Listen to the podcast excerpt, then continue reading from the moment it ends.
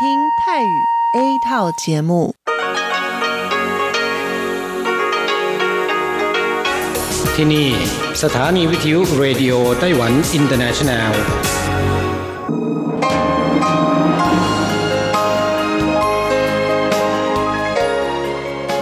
กลับมาฟังขณะนี้ท่านกำลังอยู่กับรายการภาคภาษาไทยเรดิโอไต้หวันอินเตอร์เนชันแนลหรือ RTI ออกกระจายเสียงจากกรุงไทเปไต้หวันสาธารณรัฐจีน เป็นประจำทุกวันนะครับ นอกจากรับฟังทางเครื่องรับวิทยุได้แล้ว ยังสามารถรับฟังรายการผ่านระบบออนไลน์ได้ที่ thai.rti.org.tw หรือที่ RTI Fanpage นะครับ ขอเชิญติดตามรับฟังรายการของเราได้ ตั้งแต่บัดนี้เป็นต้นไป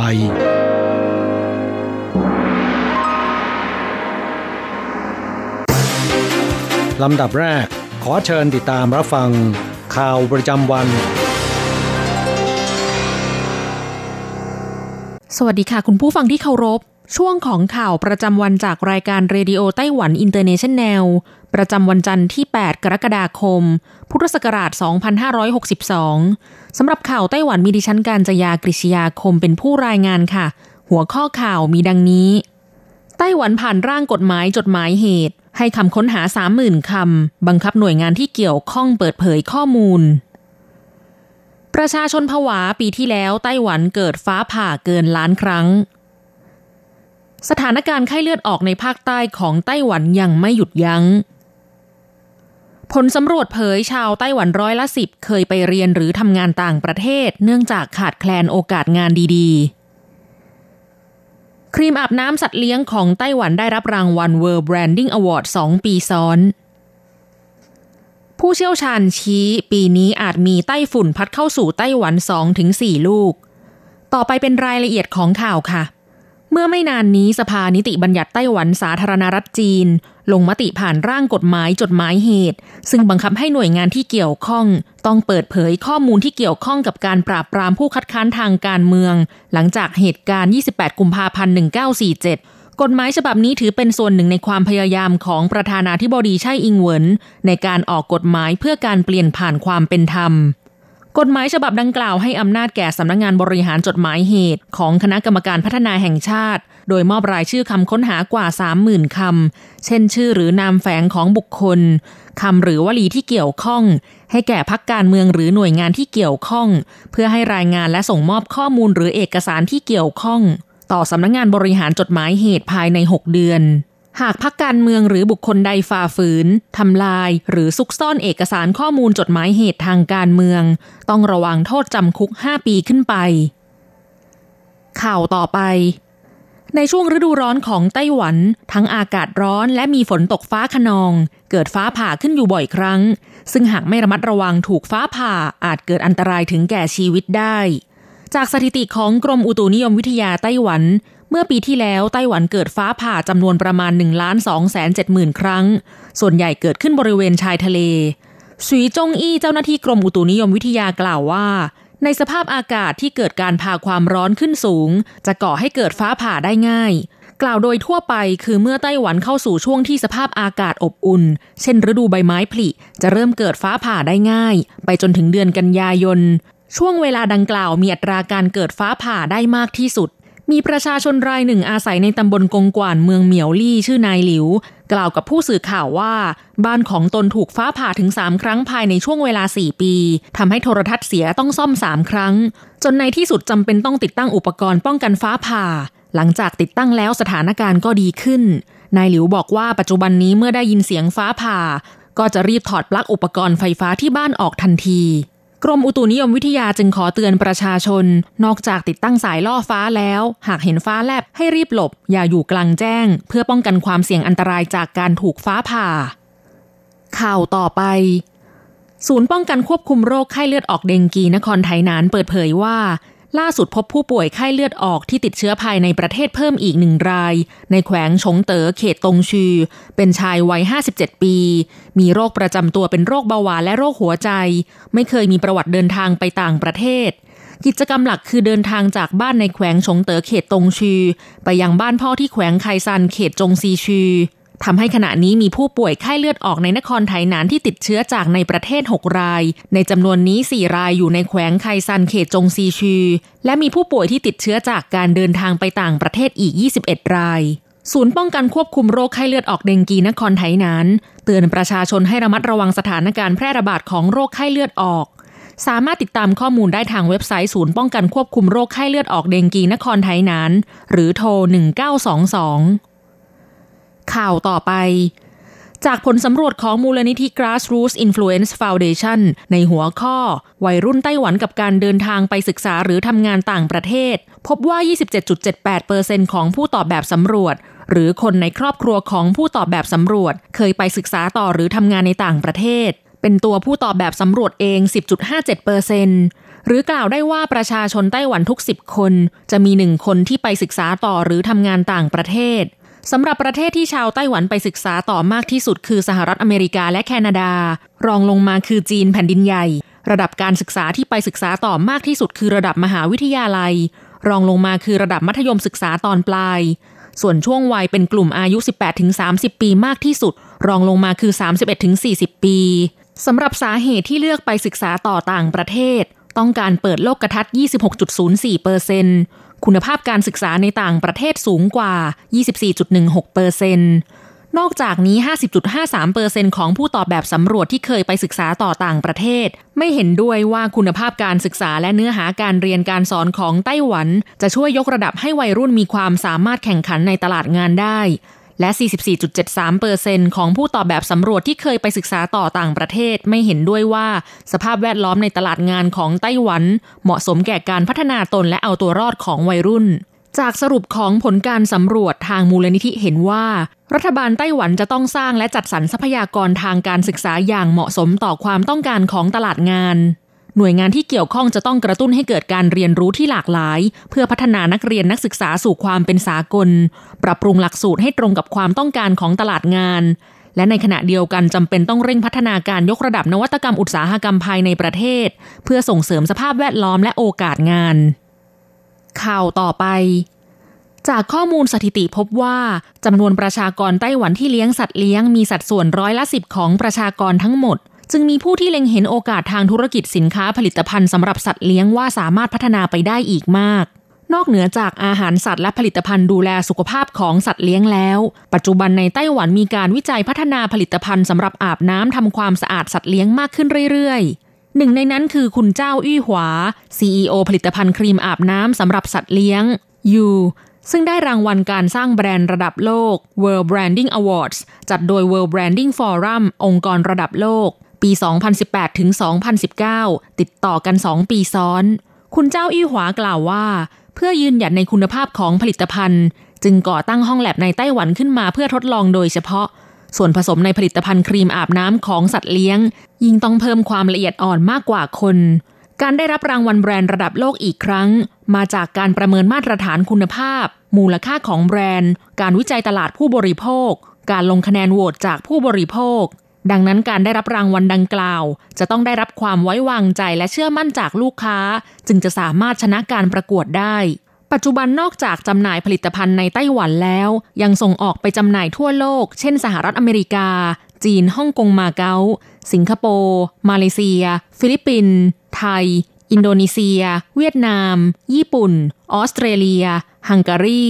และกลายเป็นหนึ่งในแบรนด์ไต้หวันโดดเด่นระดับโลกที่แตกต่างออกไปจากสินค้าประเภทอื่นที่ผ่านมา ข่าวต่อไป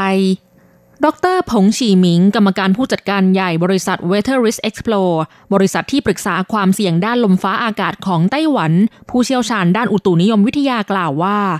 ช่วงนี้สภาพอากาศในไต้หวันเป็นรูปแบบของฤดูร้อน สภาพแวดล้อมรอบไต้หวันได้รับอิทธิพลจากลมตะวันตกเฉียงใต้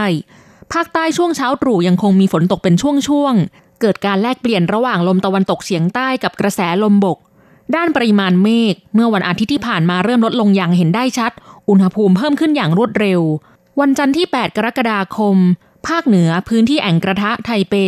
35-37 องศาเซลเซียส พื้นที่ฝั่งตะวันออกกระแสลมตะวันตกเฉียงใต้ พัดผ่านภูเขาทำให้อุณหภูมิค่อนข้างสูง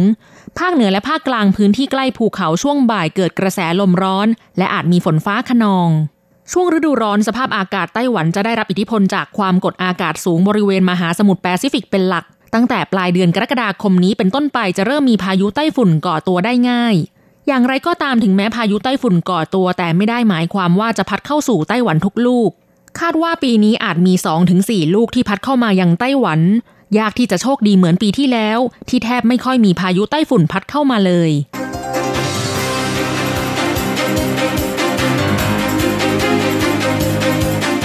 คุณผู้ฟังครับ ต่อไปเป็นข่าวต่างประเทศและข่าวประเทศไทย รายงานโดยผมแสงชัย กิตติภูมิวงศ์ หัวข้อข่าวที่สำคัญมีดังนี้ ชาวฮ่องกงชุมนุมประท้วงรอบใหม่ เรียกร้องเสรีภาพ องค์การนิรโทษกรรมสากลเรียกร้องสอบสวนการทำสงครามยาเสพติดในฟิลิปปินส์อิหร่านกับชาติตะวันตกตึงเครียด หลังประกาศเสริมสมรรถนะยูเรเนียมเกินกว่ากำหนดปี 2558 หุ้นของบริษัทสื่อฮ่องกงกัมซิง International ร่วง 90%หลังประธานหญิงถูกจับในจีนแผ่นดินใหญ่ อุบัติเหตุรถบัสตกทางด่วนในอินเดียมีผู้เสียชีวิตแล้ว 28 คน ผู้นำฝ่ายค้านกรีกแถลงชัยชนะเลือกตั้ง ธนาคารโลกปรับลด GDP ไทยปีนี้เติบโต 3.5% การทดสอบเดินรถ BTS หมอชิดถึง 5 แยกลาดพร้าว มีความราบรื่น ต่อไปเป็นรายละเอียดของข่าวครับ หลังจากที่อิรานประกาศว่ามีการเสริมสมรรถนะแร่ยูเรเนียมมากเกินกว่ากำหนดในข้อตกลงทำไว้ เมื่อปี 2558 ทำให้ความสัมพันธ์ระหว่างอิหร่านกับชาติตะวันตกมีความตึงเครียดมากขึ้น ทางนี้หลังจากที่ประธานาธิบดีโดนัลด์ทรัมป์ของสหรัฐ ถอนตัวออกจากข้อตกลงนิวเคลียร์ที่อิหร่านทำขึ้นกับชาติตะวันตก และใช้มาตรการคว่ำบาตรการขายน้ำมันต่ออิหร่านในตลาดโลก ในวันที่หนึ่งกรกฎาคมอิหร่านแถลง ยอมรับกำลังผลิตยูเรเนียมเสริมสมรรถนะต่ำเกินกว่าที่จำกัดไว้ 300 กิโลกรัม นอกจากนี้นายอับบาส อารักชี รัฐมนตรีช่วยต่างประเทศอิหร่านยังได้กดดันประเทศในยุโรปกำหนดเส้นตาย 60 วัน ให้ดำเนินวิธีทางการทูต รักษาข้อตกลงนิวเคลียร์ที่ทำไว้ แม้ว่าสหรัฐถอนตัวก็ตาม ซึ่งขณะนี้ญี่ปุ่นได้แสดงข้อวิตกกังวล ยาสุโตชิ นิชิมุระ รองโฆษกรัฐบาลญี่ปุ่นเรียกร้องอิหร่านหันกลับมาปฏิบัติตามข้อตกลงนิวเคลียร์ปี 2558 ที่ลงนามไว้กับชาติตะวันตกข้อต่อไปครับ ชาวฮ่องกงชุมนุมใหญ่อีกครั้งในวันที่ 7 กรกฎาคม ในย่านแหล่งช้อปปิ้ง ฝั่งเกาลูน ซึ่งมีเส้นทางรถไฟเชื่อมต่อกับมณฑลกวางตุ้งของจีนแผ่นดินใหญ่ ผู้ชุมนุมเรียกร้องความสนใจจากนักท่องเที่ยวชาวจีน หลังจากเดือนที่ผ่านมามีการประท้วงหลายระลอก ต่อต้านแผนการรัฐบาลฮ่องกง ในการออกกฎหมาย ส่งตัวผู้ร้ายข้ามแดน ไปดำเนินคดีในจีนแผ่นดินใหญ่ เหตุการณ์บานปลายจนตำรวจใช้แก๊สน้ำตา และกระสุนยาง ยิงสลายผู้ชุมนุม ในวันที่ 12 มิถุนายน มีผู้บาดเจ็บหลายสิบคนสำหรับการชุมนุมในวันอาทิตย์ที่ผ่านมา แกนนำระบุมีผู้ร่วมชุมนุม 230,000 คน ส่วนตำรวจชี้ว่ามีผู้ชุมนุมประมาณ 56,000 คนเท่านั้น ผู้ชุมนุมประท้วงได้สลายตัวไปแล้วตั้งแต่กลางคืนของวันอาทิตย์ ยังคงมีเพียง 2-300 คนที่ปักหลักอยู่สถานีรถไฟ และบางส่วนชุมนุมบนถนน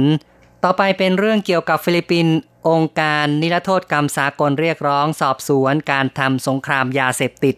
หลังจากที่ประธานาธิบดีโรดริโก ดูเตร์เต ปราบปรามยาเสพติด เกิดการสังหารผู้คนนับพันคน องค์การนิรโทษกรรมสากลชี้ว่าตำรวจฟิลิปปินส์สังหารผู้ต้องสงสัย ในยามค่ำคืน โดยอาศัยรายชื่อที่ได้รับมาระบุว่าพัวพันการค้ายาเสพติด รายชื่อเหล่านั้นไม่มีความน่าเชื่อถือ และตำรวจทำตัวเป็นโจร บุกปล้นบ้านเรือน ขโมยทรัพย์สินก่อนยิงทิ้งคนในบ้าน มีการยัดยาเสพติดและสร้างหลักฐานเท็จ ต่อไปครับ หุ้นบริษัทกัมซิง International ซึ่งเป็นบริษัทสื่อในฮ่องกงร่วงลง 90% หลังจากที่ประธานหญิงของบริษัทนางโหลชิง ถูกจับในจีนแผ่นดินใหญ่สำนักงงานความมั่นคงเซี่ยงไฮ้สาขายางผูควบคุมตัว นางโหลชิง อยู่ขณะนี้ ซึ่งคณะกรรมการบริหารยังไม่ทราบเหตุผลทั้งนี้ข่าวประธานหญิงของบริษัทสื่อฮ่องกงถูกจับกลุ่ม เกิดขึ้นไม่กี่วัน หลังจากข่าวนายหวังเจิ้นหวา มหาเศรษฐีผู้ก่อตั้ง Future Land Development Holding ซึ่งเป็นบริษัทอสังหาริมทรัพย์มีสำนักงานใหญ่อยู่ในนครเซี่ยงไฮ้ถูกทางการจีนควบคุมตัว ราคาหุ้นของบริษัทนี้ล่วงถึง 40%ใน 3 วัน ต่อไปครับที่อินเดียมีอุบัติเหตุรถบัสตกทางด่วน มีผู้เสียชีวิตแล้ว 28 คน และบาดเจ็บอีก 18 คน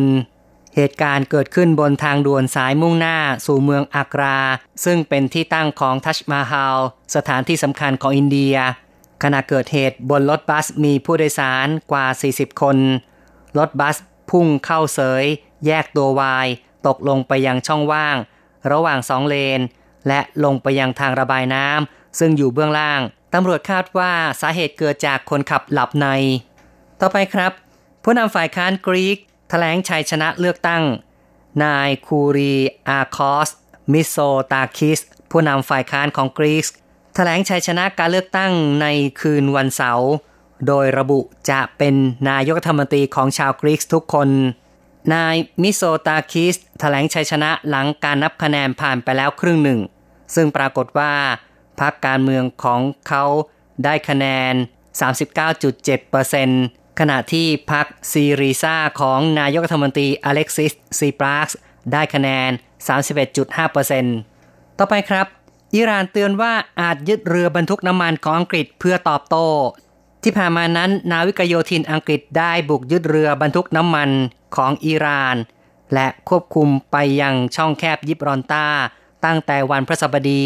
โดยอ้างว่าเรือบรรทุกน้ำมันดังกล่าวกำลังขนน้ำมันดิบเดินทางไปยังซีเรีย ซึ่งถือเป็นการละเมิดการคว่ำบาตรของสหภาพยุโรปต่อซีเรีย ที่ดำเนินมาตั้งแต่ปี 2554 ทางฝ่ายอิหร่านได้ถแถลงในวันที่ 8 โดยอดีตผู้บัญชาการของกองกำลังปฏิวัติอิหร่าน ปัจจุบันดำรงตำแหน่งในคณะที่ปรึกษาผู้นำสูงสุดอิหร่านเตือนว่า อิหร่านอาจจำเป็นต้องยึดเรือบรรทุกน้ำมันอังกฤษเป็นการตอบโต้ หากไม่มีการปล่อยเรือของอิหร่าน ต่อไปติดตามข่าวจากประเทศไทยครับ ธนาคารโลกปรับลดประมาณการเศรษฐกิจ GDP ของไทยปีนี้เติบโตเหลือ 3.5%การส่งออกเติบโต 2.2%สาเหตุเนื่องจากสงครามการค้า โดยชี้ว่าเศรษฐกิจไทยมีความเสี่ยงจากความไม่แน่นอนทางการเมือง จากการเป็นรัฐบาลผสมของ 19พักการเมือง ธนาคารโลกระบุด้วยว่าการลงทุนภาครัฐลดลงเป็นปัจจัยลบ ขณะที่ปัจจัยภายนอกกระทบต่อเศรษฐกิจไทย แต่การลงทุนภาคเอกชนยังคงเดินหน้าด้วยดี ขณะที่การใช้จ่ายภาคเอกชนอย่างเข้มแข็ง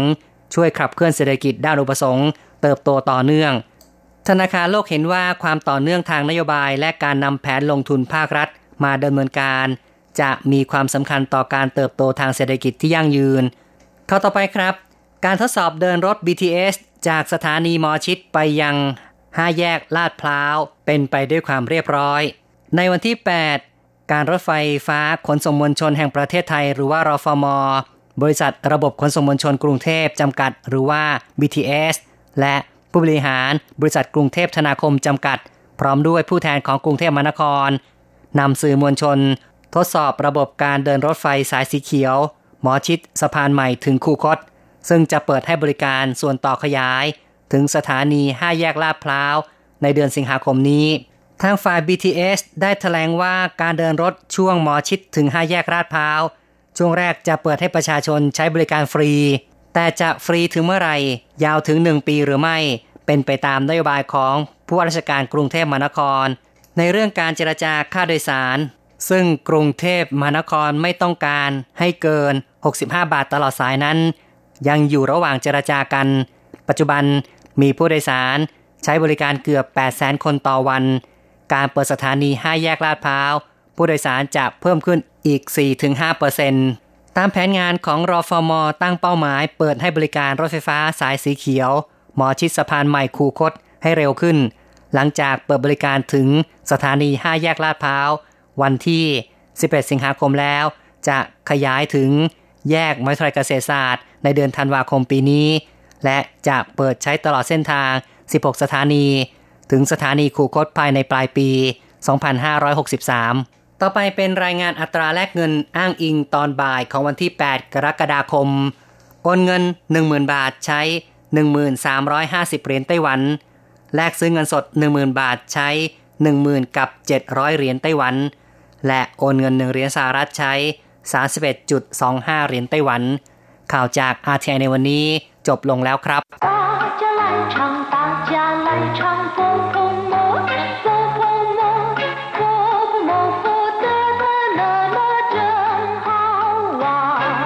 สวัสดีครับเพื่อนผู้ฟัง พบกันในวันนี้เราจะมาเรียนวิทยาลัยภาษาจีนหาากาศภาคเรียนที่สองบทที่ 12 ของแบบเรียนชั้นต้น บทที่ 12จะมาเจ้าไปอย่างไร หรือไปทางไหน ในบทนี้เราจะมาเรียนรู้คำสนทนาภาษาจีนกลางที่เกี่ยวกับการถามทาง อย่างเช่น ถามว่า ธนาคารหรือที่ทำการไปรษณีย์ไปอย่างไร หรือไปทางไหน 第十二课怎么走？一课文银行在哪儿？在邮局左边，怎么走？从这儿往前走到第二条街，往右转就看到了。第十二课怎么走 บทที่ 12 ไปอย่างไร หรือแปลว่าไปทางไหนคำว่าจะมะเป็นคำที่แสดงถึงความสงสัยในสภาพการ วิธีการหรือว่าสาเหตุ มีความหมายว่า อย่างไร หรือเพราะเหตุใด เช่นจะมะหวยชื่อแปลว่า เรื่องอะไร หรือเรื่องมันเป็นอย่างไร ส่วนคำว่าเจ้าแปลว่าเดินจะมาเจ้าก็คือ ไปอย่างไรหรือว่าไปทางไหน คำว่าจะมาเจ้าเราสามารถนำไปดัดแปลงเป็นคำอื่นได้นะครับ อย่างเช่นว่าจะมาชัวแปลว่า หมายความว่าอย่างไร หรือพูดว่าอย่างไรจะมาชื่อแปลว่ากินอย่างไรจะมาปั้นทำอย่างไรจะมาเฉียเขียนอย่างไร ต่อไปมาอธิบายความหมายของบทเรียนยินหังใจหนาธนาคารอยู่ที่ไหน ธนาคารตั้งอยู่ตรงไหนยินหัง แปลว่าธนาคารใจหนาอยู่ที่ไหนคำว่าใจแปลว่าอยู่หนาแปลว่าที่ไหน หรือจะใช้คำว่านาหลีก็ได้นะครับ ซึ่งมีความหมายอย่างเดียวกัน แปลว่าที่ไหน อย่างเช่นหยินหังใจหนาหลีธนาคารตั้งอยู่ที่ไหนหยินหังใจหนาธนาคารตั้งอยู่ตรงไหนใจโยจีโจเปียอยู่ทางด้านซ้ายมือของที่ทำการไปรษณีย์ ต้องขออภัยด้วยนะครับ ในแบบเรียนข้อความแปลเป็นภาษาไทย บอกว่าอยู่ทางขวามือของกรมไปรษณีย์ที่ถูกต้องควรจะเป็นอยู่ทางด้านซ้ายมือของที่ทำการไปรษณีย์นะครับ邮局แปลว่าที่ทำการไปรษณีย์คำว่าหยูแปลว่าการโอนหรือว่าการส่งจดหมายทางไปรษณีย์นะครับ ส่วนคำว่าจีโดยมากแล้วจะมีความหมายว่ากลมหรือว่ากอง แต่เมื่อนำไปรวมกับคำว่าเหยวกลายเป็นเหยวจีไม่ได้แปลว่ากลมไปรษณีย์หรือว่ากองไปรษณีย์นะครับ แต่แปลว่าที่ทำการไปรษณีย์ถ้าเป็นกลมไปรษณีย์แล้วล่ะก็ ในภาษาจีนจะเรียกว่าเหยวเจิ้งจีกลมไปรษณีย์หรือว่ากลมบริหารไปรษณีย์จั่วเปียน แปลว่าทางด้านซ้ายมือคำว่าจั่วแปลว่าซ้าย เปียน แปลว่าด้าน หรือว่าทาง หรือว่าขอบก็ได้นะครับ จั่วเปียนก็คือทางด้านซ้ายมือ在邮局左边อยู่ทางด้านซ้ายมือของที่ทำการไปรษณีย์แต่ถ้าหากว่าอยู่ทางด้านขวามือล่ะ ในภาษาจีนควรจะพูดอย่างไร ในภาษาจีนควรจะพูดว่า在邮局右边怎么走ไปอย่างไร หรือว่าไปทางไหน怎么走从这往前走 到第二条街往左转就看到了เดินจากที่นี่ตรงไปข้างหน้า ถึงถนนสายที่สองเลี้ยวขวาก็จะเห็น从这往前走เดินจากที่นี่ตรงไปข้างหน้า หรือจากที่นี่เดินตรงไปข้างหน้า从这จากที่นี่往前走เดินตรงไปข้างหน้าเฉียน แปลว่าข้างหน้านะครับ往前走ก็คือเดินตรงไปข้างหน้า到第二条街往左转就看到了 ถึงถนนสายที่สองเลี้ยวขวาก็จะเห็น到第二条街หมายถึงเดินถึงถนนสายที่สองคำว่าเจียในที่นี้นะครับ หมายถึงถนนไม่ได้แปลว่าตลาดนะครับ到第二条街ก็คือเดินถึงถนนสายที่สอง往左转แปลว่าเลี้ยวขวา 就看到了ก็จะเห็น ก็เห็นแล้ว从这往前走到第二条街往左转就看到了จากที่นี่เดินตรงไปข้างหน้า ถึงถนนสายที่สองเลี้ยวขวาก็จะเห็น กลับมาฟังหลังจากทราบความหมายของบทเรียนผ่านไปแล้วต่อไป ขอให้เปิดไปที่หน้า 52 ของแบบเรียน เราจะไปเรียนรู้คำศัพท์ใหม่ๆ ของบทเรียนนี้ ศัพท์คำที่หนึ่ง จั่วแปลว่าซ้าย ด้านซ้าย หรือว่าทางซ้าย มีความหมายตรงข้ามกับคำว่ายิ่วที่แปลว่าขวาจัวเฉาก็คือมือซ้ายจัวเพียจก็หมายถึงคนที่ถนัดซ้าย หรือว่าถนัดทำอะไรด้วยมือซ้าย เรียกว่าจัวเพียจจัวจวนแปลว่าเลี้ยวซ้ายจัวฟังแปลว่าทางซ้ายจัวยิ่วแปลว่า ด้านซ้ายแล้วก็ด้านขวา เช่น จัวยิ่หวยหนาน แปลว่าลำบากใจหรือกลืนไม่เข้าคายไม่ออกจัวเย่เฉาก็คือลูกน้องที่เป็นผู้ช่วยที่เข้มแข็ง ช่วยทำหน้าที่ได้เสมือนกับมือซ้ายและมือขวา เรียกว่าจัวเย่เฉาศัพท์คำต่อไปเย่แปลว่าขวา ด้านขวาหรือว่าทางขวา มีความหมายตรงข้ามกับคำว่าจั่วที่แปลว่าซ้ายเย่เปียนก็คือด้านขวาเย่ฟัง แปลว่าทางขวา เวลาเดินตามท้องถนนให้เดินชิดขวา เรียกว่า เข้าเย่เจ้าแปลว่าเดินชิดขวานะครับศัพท์คำต่อไป เปียน แปลว่าด้าน แปลว่าขอบ ริม หรือว่าชายก็ได้ อย่างเช่นว่า เจอเปียน ทางนี้หรือว่าด้านนี้ หน้าเปียน ทางโน้นหรือว่าด้านโน้น ลู่เปียน ริมถนน หรือว่าขอบถนน ลู่เปียนทัน ก็คือแผงลอยหรือว่าหาเปร่ที่วางขายบนฟุตบาท หรือริมทางนะครับ เรียกว่า ลู่เปียนทัน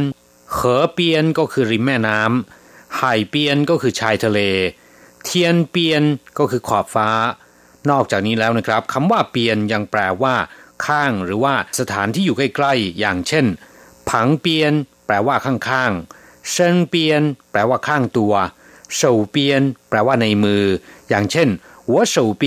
没有那么多钱ในมือผมมีเงินไม่มากขนาดนั้นศัพท์คำต่อไปตี้มีความหมายว่าลำดับที่มักจะเขียนนำหน้าตัวเลขนะครับ เป็นการบอกอันดับที่ อย่างเช่นตีอีแปลว่าที่หนึ่งตีเออแปลว่าที่สองตีสิแปลว่าที่สิบตีซื่อแปลว่าครั้งแรกตีเออหวยแปลว่าครั้งที่สองตีซานทั่งรอบที่สาม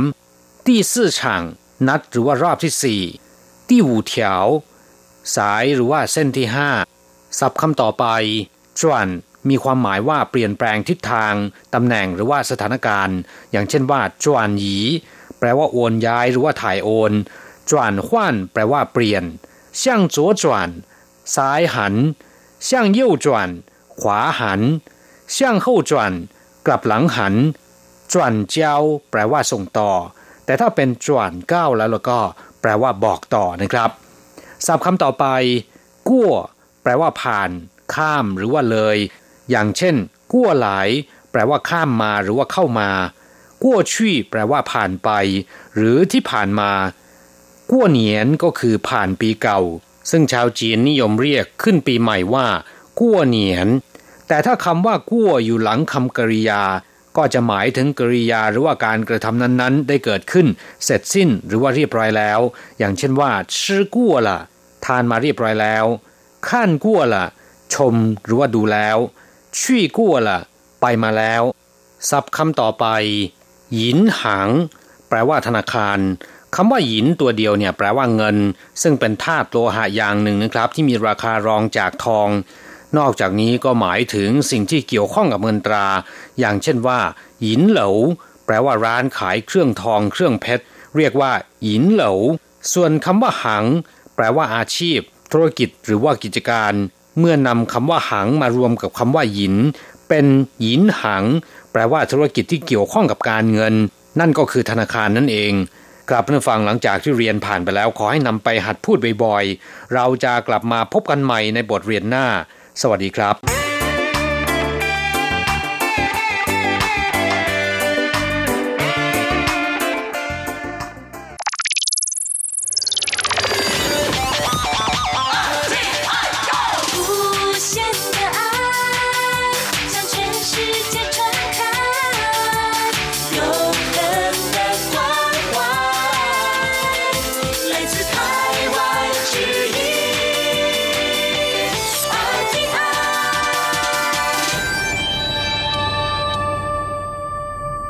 ครับคุณครับขณะนี้คุณกำลังติดตามรับฟังรายการภาคภาษาไทยจากสถานีวิทยุ RTI ซึ่งส่งกระจายเสียงจากกรุงไทเป ประเทศสาธารณรัฐจีนอยู่นะครับและต่อไปนั้นก็ขอเชิญคุณผู้ฟังติดตามรับฟังรายการกระแสประชาธิปไตย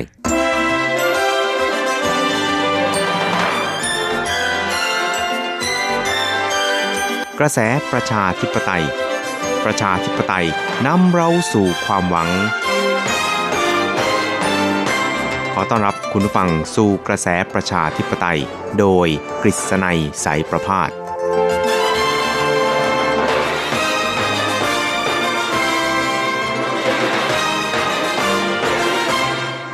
สวัสดีครับคุณผู้ฟังที่รักและเคารพทุกท่านครับ ผมกฤษณัยสารพาดก็ขอต้อนรับคุณผู้ฟังเข้าสู่ในช่วงเวลาของ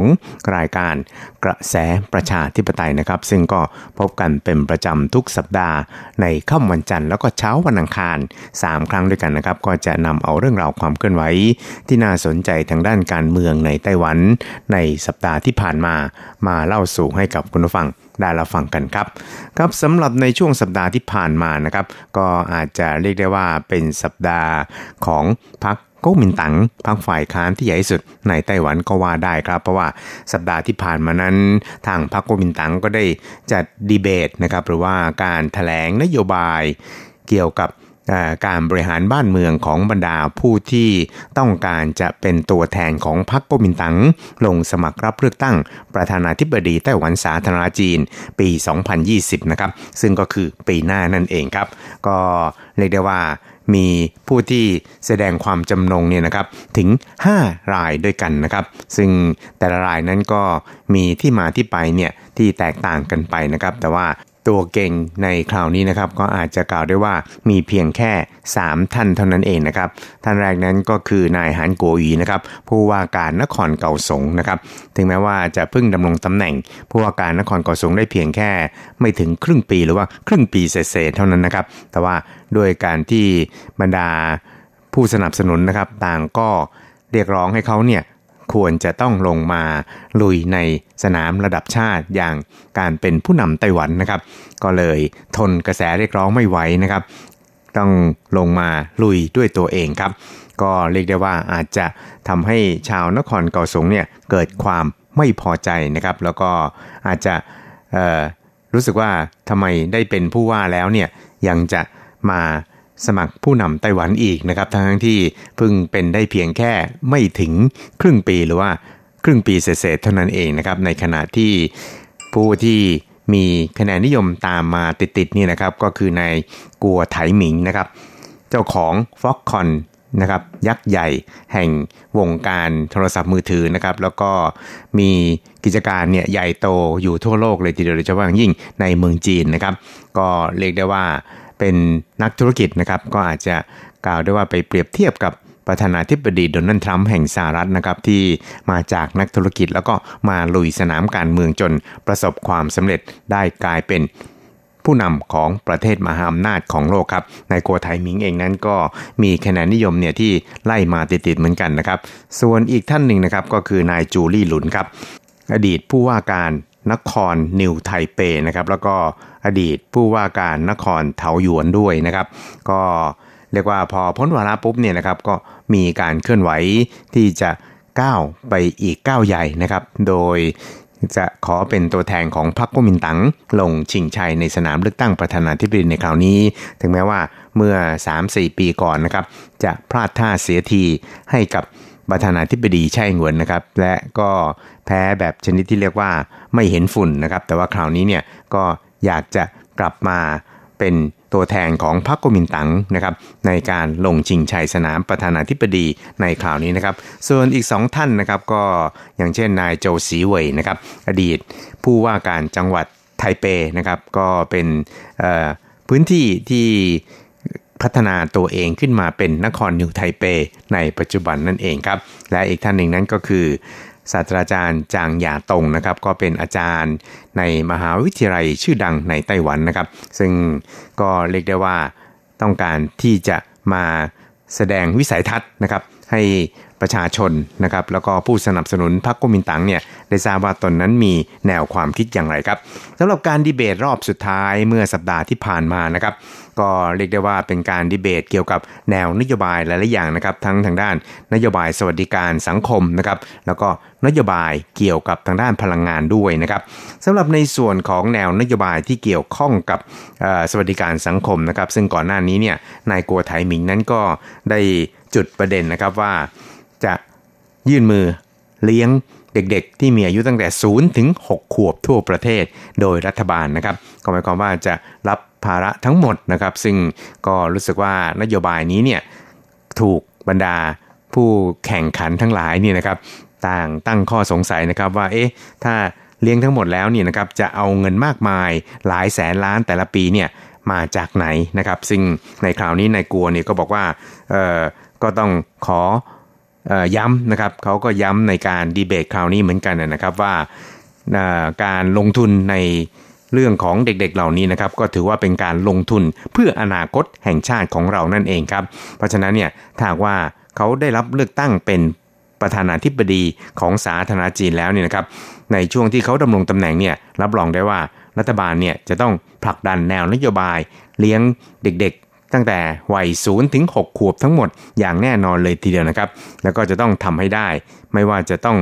ออนำเอาทรัพย์สมบัติของตัวเองเนี่ยมาใช้จ่ายในการนี้ก็ตามนะครับ ซึ่งก็เรียกว่าถูก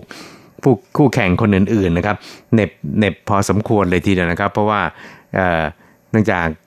ทรัพย์สมบัติของนายกัวเนี่ยถ้าหากว่านำมาใช้จริงๆเนี่ยก็อาจจะเลี้ยงเด็กๆ ได้เพียงแค่ปีเดียวก็ หมดสิ้นเหมือนกันนะครับ ซึ่งก็เป็นคำเน็บแนมของนายจูลี่หลุน ผู้ว่าอดีตผู้ว่าการนครนิวไทเปนะครับครับส่วนทางด้านในหานกัวหยีนะครับ ผู้ว่าการนครเกาสงเนี่ยก็เลี่ยงไปกล่าวถึงการให้สวัสดิการแก่บรรดาผู้สูงวัยนะครับหรือว่าสวทั้งหลายที่มีอายุ 65 ปีขึ้นไปนี่นะครับ ซึ่งเขาก็บอกว่านโยบายของเขาเนี่ยก็จะเน้นในแง่ของการให้ บรรดาชาวไต้หวันทั้งหลายเนี่ยนะครับ จะต้องร่วมกันนะครับเก็บสะสมเข้ากองทุนที่เรียกกันว่ากองทุนดูแลระยะยาวนะครับ แล้วก็กองทุนเรียกว่าเป็นกองทุนบำเหน็จบำนาญแห่งชาตินะครับ ซึ่งเมื่อมีอายุครบ 65 ปีแล้วเนี่ยทางรัฐบาลเนี่ยก็จะให้เงินนะครับเลี้ยงดูต่อไปจนกว่าจะสิ้น อายุไขนะครับก็คือจะมาจากทั้ง 2กองทุนนี้นะครับครับนอกจากนี้นะครับในส่วนของทางด้าน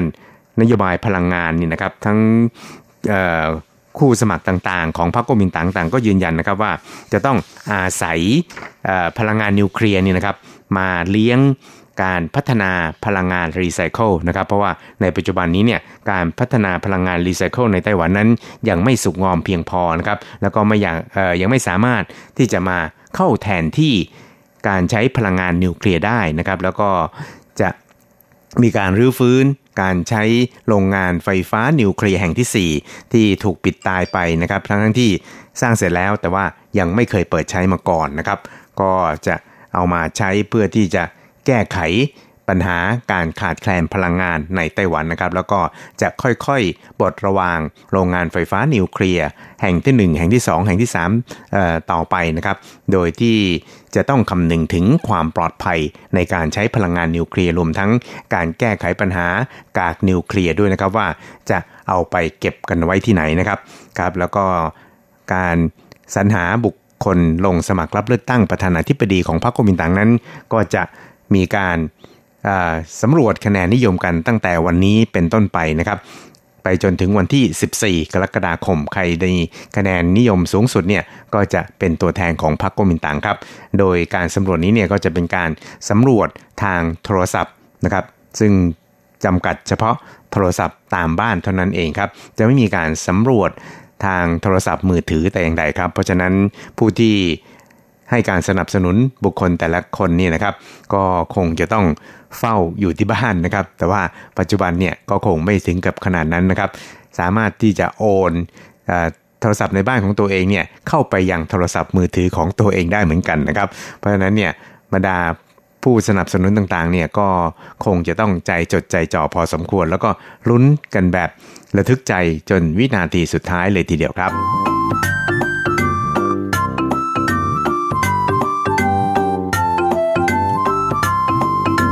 อีกเรื่องหนึ่งครับเราไปดูกันที่สืบเนื่องจากในช่วงปี 2016 ที่ผ่านมานะครับ ก็ปรากฏว่ามีบรรดานายทหารปลดประจำการไต้หวันจำนวนไม่น้อยนะครับ ก็ ได้ไปเข้าร่วมกิจกรรมทางการเมืองในเมืองจีนเนี่ยอย่างเอ่อค่อนข้างจะถี่พอสมควรนะครับ ซึ่งก็อาจจะต้องการเป็นการแสดงจุดยืนนะครับที่ไม่เห็นด้วยกับรัฐบาลของท่านประธานาธิบดีไช่งเหวินนะครับ แล้วก็อาจจะเรียกได้ว่าเป็นการท้าทายรัฐบาลสาธารณจีนพอสมควรเลยทีเดียวนะครับ โดยเฉพาะอย่างยิ่งการเข้าร่วมกิจกรรมที่มีผู้นำจีนเนี่ยนะครับก็คือประธานาธิบดีสีจิ้นผิงเนี่ยนะครับกล่าวสุนทรพจน์ แล้วก็มีการเคารพธงชาตินะครับ แล้วก็ยืนตรงฟังเพลงชาติของจีนคอมมิวนิสต์ด้วยนะครับ เพราะฉะนั้นเนี่ยในช่วงที่ผ่านมาครับสภาบริหารไต้หวันก็เสนอร่างแก้ไขกฎหมายเกี่ยวกับความสัมพันธ์ ระหว่างช่องแคบไต้หวันนะครับ โดยกำหนดให้นายทหารปลดประจำการหรือว่านายทหารนอกประจำการนี่นะครับ ห้ามเข้าร่วมกิจกรรมทางการเมืองของ จีนแผ่นดินใหญ่นะครับหากฝ่าฝืนเนี่ยก็จะมีโทษปรับถึง 2 ถึง 10 ล้านเหรียญไต้หวันเลยทีเดียวนะครับ ทั้งนี้นะครับนางหลิวซื่อฝังสสพักดีบีพีซึ่งเป็นหนึ่งในผู้ร่วมเสนอร่างแก้ไขกฎหมายนี้ก็บอกว่า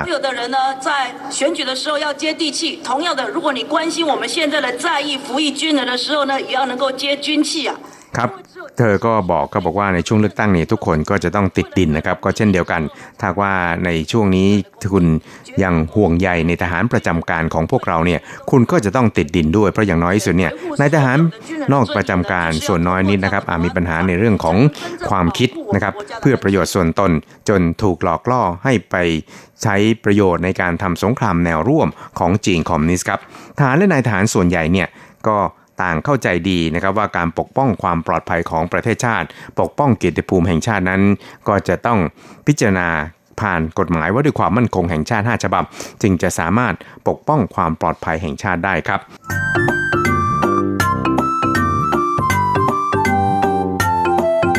ครับอีกหนึ่งครับเราไปดูกันที่กระทรวงการต่างประเทศของไต้หวันสาธารณจีนนะครับ ก็ได้แสดงความขอบคุณต่อสหรัฐครับที่ให้การสนับสนุนต่อไต้หวันสาธารณรัฐจีน ทั้งในแง่ของการสนับสนุนให้เข้าร่วมในกิจกรรมระหว่างประเทศไม่ว่าจะเป็น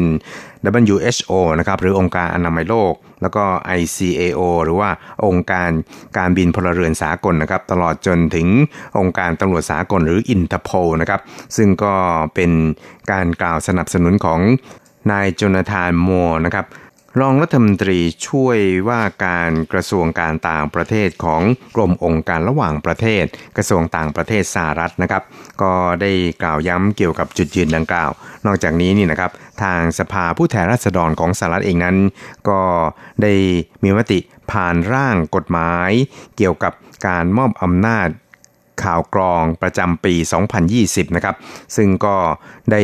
สนับสนุนแล้วก็เรียกร้องให้รัฐบาลสหรัฐนั้นจะต้องให้ความช่วยเหลือต่อไต้หวันสาธารณจีน ในการปกป้องไม่ให้ไต้หวันนี่นะครับถูกคุกคามจากการแทรกแซงการเลือกตั้งจากจีนแผ่นดินใหญ่นะครับ ซึ่งกระทรวงต่างประเทศนั้น ก็ได้แสดงความขอบคุณในเรื่องนี้นะครับ แล้วก็บอกว่าถือได้ว่าเป็นความพยายามของสหรัฐครับที่จะร่วมกับไต้หวันในการปกป้องประชาธิปไตยของไต้หวันครับ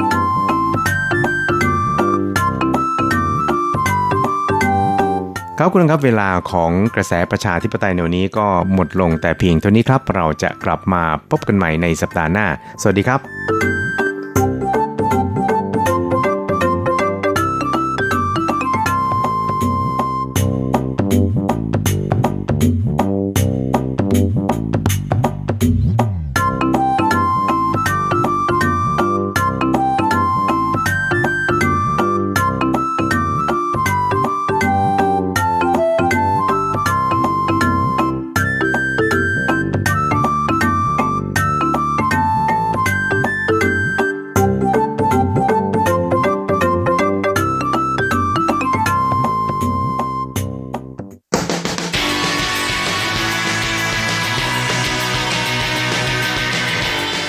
มองปัจจุบัน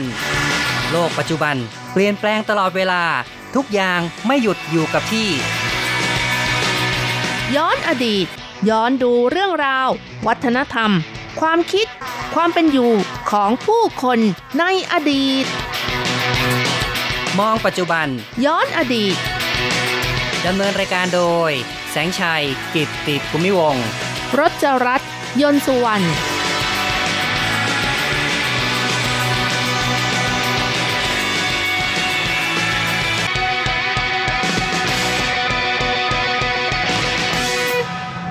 คุณผู้ฟังที่รักครับ พบกันอีกแล้วในมองปัจจุบันย้อนอดีตนะครับ ผมแสงชัยกิตติภูมิวงศ์ค่ะดิฉันรจรัสยนต์สุวรรณค่ะ ครับในครั้งนี้เราจะมามองเรื่องราวเกี่ยวกับพิธีกงเต็กกันอีกสักครั้งหนึ่งนะครับค่ะ ในสัปดาห์ก่อนเราก็ได้พูดถึงการจัดนิทรรศการวัฒนธรรม การใช้กระดาษในพิธีกงเต็ก หรือว่าคนที่ตายไปแล้วนะคะของไต้หวัน จัดที่พิพิธภัณฑ์ ศิลปะตกแต่งที่ประเทศฝรั่งเศสค่ะ ใช่ครับก็ถือว่า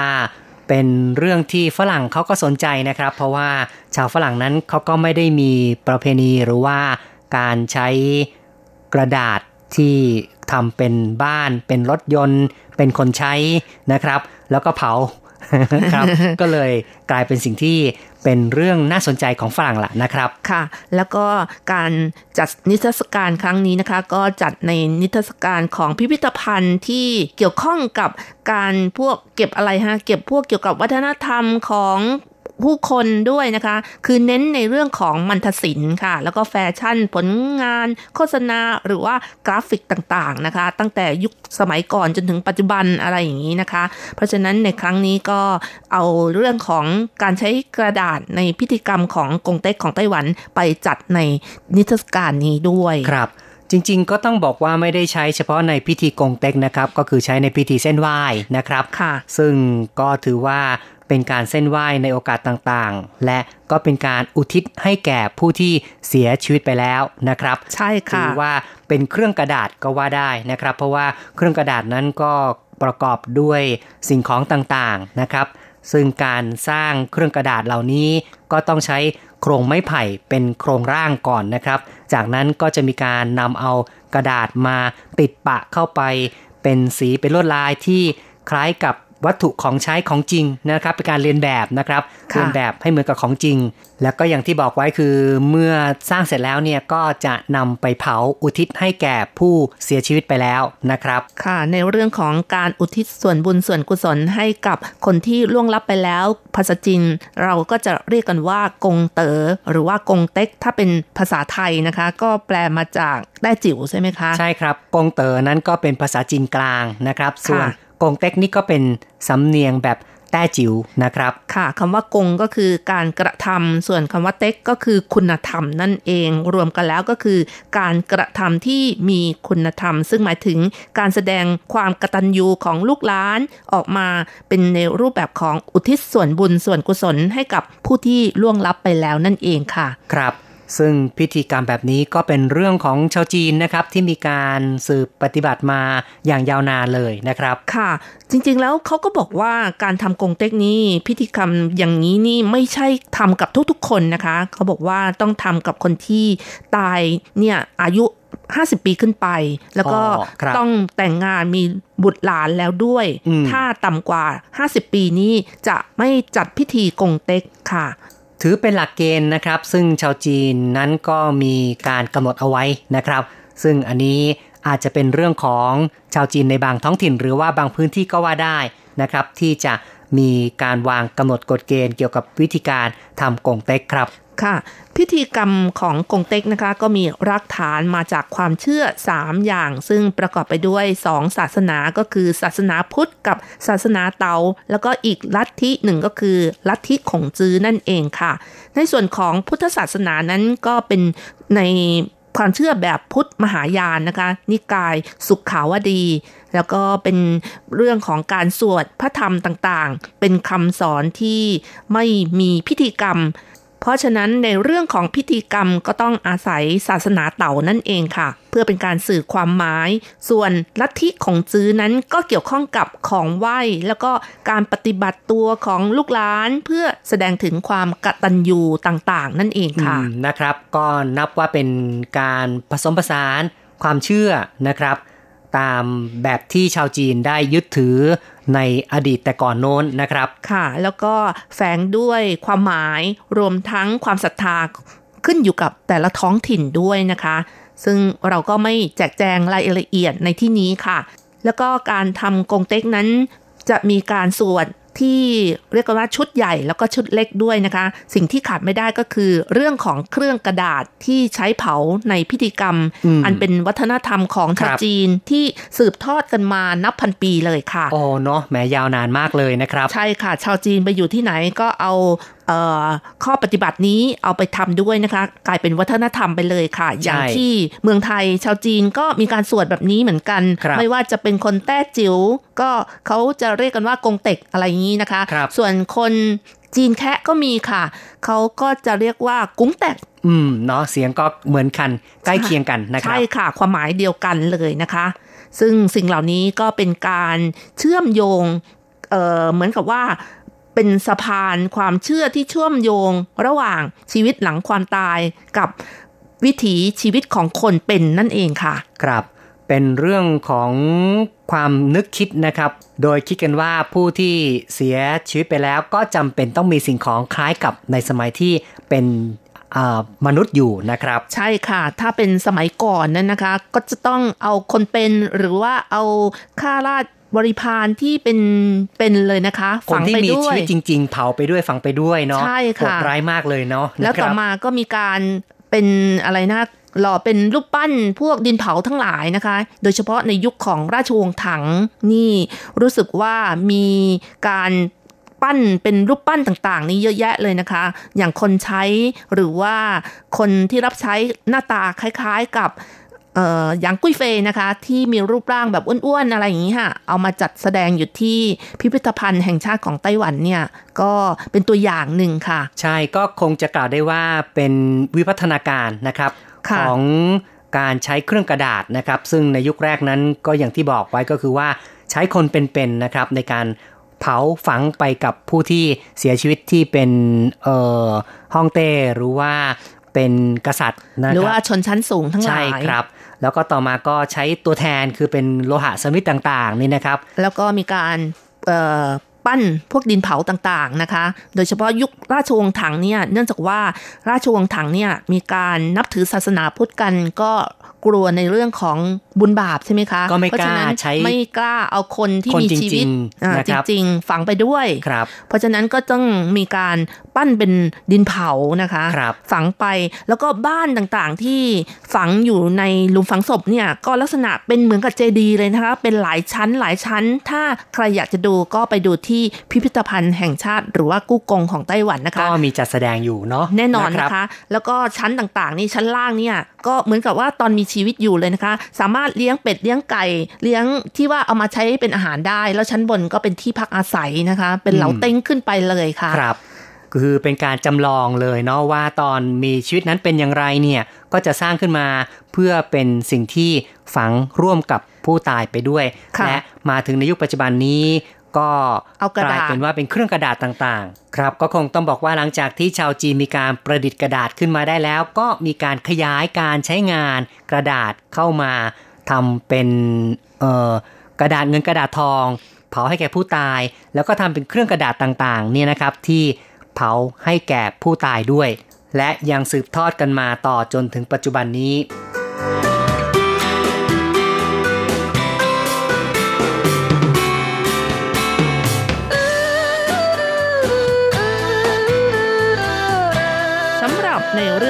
รื่องของเครื่องกระดาษที่เผาให้กับผู้ตายก็มีมากมายนะคะ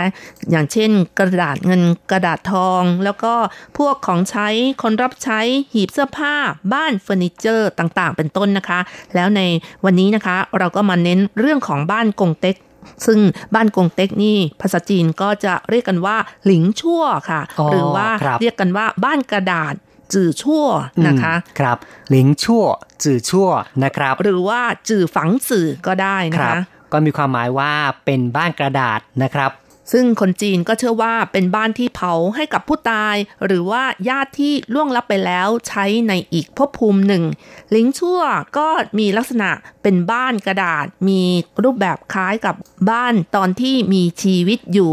อย่างในไต้หวันนะคะที่เมืองจินเหมินนะคะ หมู่เกาะรอบนอกของไต้หวัน เขาบอกว่าบ้านกระดาษนี้ก็มีลักษณะสไตล์แบบชาวฮกเกี้ยนเป็นส่วนใหญ่นะคะ และในไต้หวันเองก็มีหลายรูปแบบค่ะ มีทั้งเรียนแบบลักษณะของวัดจีนศาลเจ้า ลักษณะแบบนี้ก็จะเรียกกันว่าสไตล์ชาวฮั่นนะคะ ก็คือฮั่นซื่อค่ะนอกจากนี้แล้วก็ยังมีสไตล์แบบบ้านฝรั่ง ยุคก่อนที่ไต้หวันยังไม่ตกเป็นอาณานิคมของญี่ปุ่นนะคะ ประมาณก่อนปี 1895 รูปแบบของบ้านกระดาษนั้นจะเป็นลักษณะแบบสไตล์ชาวฮั่นหรือว่าชาวฮกเกี้ยน แต่หลังจากที่ไต้หวันตกเป็นเมืองขึ้นของญี่ปุ่นแล้วนะคะ หลังปี 1895 เป็นต้นไป บ้านกระดาษนั้นก็ออกมาในรูปแบบสไตล์ตะวันตกมากขึ้น แต่ว่าในช่วงสงครามแปซิฟิกนะคะ หรือว่าสงคราม มหาเอเชีย บุรพาครับ ซึ่งก็ไต้หวันนั้นก็เป็นส่วนหนึ่งเป็นเขตหนึ่งในสงครามนั้นนะครับ ใช่ค่ะ คนที่อยู่ในไต้หวันนั้นก็ห้ามมีการเผาบ้านกงเต็กนะคะ ก็คือห้ามมีพิธีกรรมนี้ แต่หลังจากที่รัฐบาลสาธารณรัฐจีนนำโดยจอมพลเจียงไคเชกถอยมาอยู่ไต้หวันแล้ว ก็เริ่มมีพิธีกรรมกงเต็ก แล้วก็เผาบ้านกงเต็กได้นะคะอืมครับคงต้องสรุปว่าเป็นช่วงที่ญี่ปุ่นปกครองไต้หวันอยู่นี่ญี่ปุ่นก็พยายามที่จะล้ม ล้างวัฒนธรรมของจีนนะครับค่ะก็เลยห้ามการเผากระดาษเครื่องกระดาษนะครับ แล้วประมาณปี 1970 นะคะ ซึ่งเป็นยุคที่เศรษฐกิจไต้หวันนั้นกำลังเฟื่องฟู บ้านกงเต็กจะทำในรูปแบบที่หลากหลายแล้วก็หลังโตๆด้วยนะคะ อืมครับ ก็แต่ละสมัยนั้นแตกต่างกันไปตามพื้นเพ ของสภาพบ้านเมืองแล้วก็สภาพของวัฒนธรรมนะครับค่ะซึ่งก็เรียกว่ามีความหลากหลายจริงๆล่ะ แล้วก็ประมาณปี 1990 นะคะ เศรษฐกิจเริ่มชะลอตัวก็คือแบบซบเซาลงนะคะ ประกอบกับกฎระเบียบในเรื่องของการอนุรักษ์สิ่งแวดล้อม การเผาพวกนี้นะคะ สร้างมลภาวะ ลักษณะสไตล์ของบ้านกงเต็กก็เริ่มมีแบบ รูปแบบที่เล็กลงค่ะ มีความแตกต่างระหว่างภาคเหนือ ภาคกลาง ภาคใต้ แบบไม่ค่อยเหมือนกันนะคะ ทางภาคเหนือจะเน้นสไตล์แบบเก่าทำบ้านกงเต็กสไตล์แบบชาวฮั่นเป็นส่วนใหญ่ ส่วนภาคกลางจะเป็นสไตล์ฮั่นที่มีรูปแบบเรียบง่ายขึ้น และทางภาคใต้จะมีลักษณะที่เรียบง่ายขึ้นไปอีกนะคะ และส่วนใหญ่เป็นสไตล์แบบตะวันตก เขาเรียกว่าหยางฝังอย่างนั้นนะคะ อืม ครับ ก็เดี๋ยวนี้ก็เห็นบ้านทันสมัยเยอะนะนะครับ ตอนที่เออเราไปดูตามงานศพต่างๆ นี่ก็อาจจะเห็นว่าเป็นลักษณะของรูปทรงแบบใหม่มากกว่านะครับ ก็คือมีให้เลือกนะคะ แล้วแต่ญาติต้องการที่จะเผาให้กับผู้ที่ล่วงลับไปแล้วแบบไหนก็เลือกเอานะคะ หรือว่าจะบอกว่าให้ดีไซน์แบบนี้ตามความต้องการก็ได้นะคะครับแต่ละแบบแต่ละสไตล์นั้นก็ถือว่าเป็นความตั้งใจของผู้ที่ยังมีชีวิตอยู่นะครับ ที่พยายามจะ อืมอะไรนะ บรรจงประดิษฐ์นะครับ เพื่อส่งมอบให้กับผู้ที่เสียชีวิตไปแล้วนะครับ ค่ะ บ้านกงเต็กหลังหนึ่งก็จะเรียกกันว่าอีควายก็คือ 1 ชิ้นค่ะ ขนาดเล็กใหญ่ของบ้านกงเต็ก จะคำนวณย่อลงจากบ้านตอนมีชีวิตอยู่ และขนาดที่ย่อลงจะต้องเป็นตัวเลขมงคลซะด้วยอ๋ค่ะอเนาะก็มีหลักเกณฑ์อยู่นะครับ ค่ะ สไตล์ของบ้านกงเต็กนั้นจะเรียนแบบวังแบบวัดหรืออะไรแบบบ้านเศรษฐีประมาณอย่างนั้นนะคะ มีทั้งลานหน้าบ้าน มีลานหลังบ้าน มีระเบียง มีชั้น มีห้องรับแขก มีห้องนอน ห้องไหว้บรรพบุรุษ ห้องครัว มีสวน มีสระมีอะไรแล้วแต่นะคะ พยายามใช้สัดส่วนแล้วก็พยายามทำให้เหมือนกับของจริงมากที่สุดเลยนะครับ ค่ะ มีทั้งชั้นเดียวหลายชั้น หรือว่าลักษณะคล้ายกับคอนโดก็มีนะคะ ถ้าแบบเรียบๆง่าย ๆ ก็เป็นชั้นเดียวนั่นเองค่ะอืมครับ คุณผู้ฟังครับ พูดคุยกันมาพอสมควรนะครับ รายการของเราในวันนี้ เห็นที่ต้องขอยุติลงกรอย่าลืมกลับมาพบกับมองปัจจุบันย้อนอดีตในครั้งต่อไป สวัสดีครับ สวัสดีค่ะ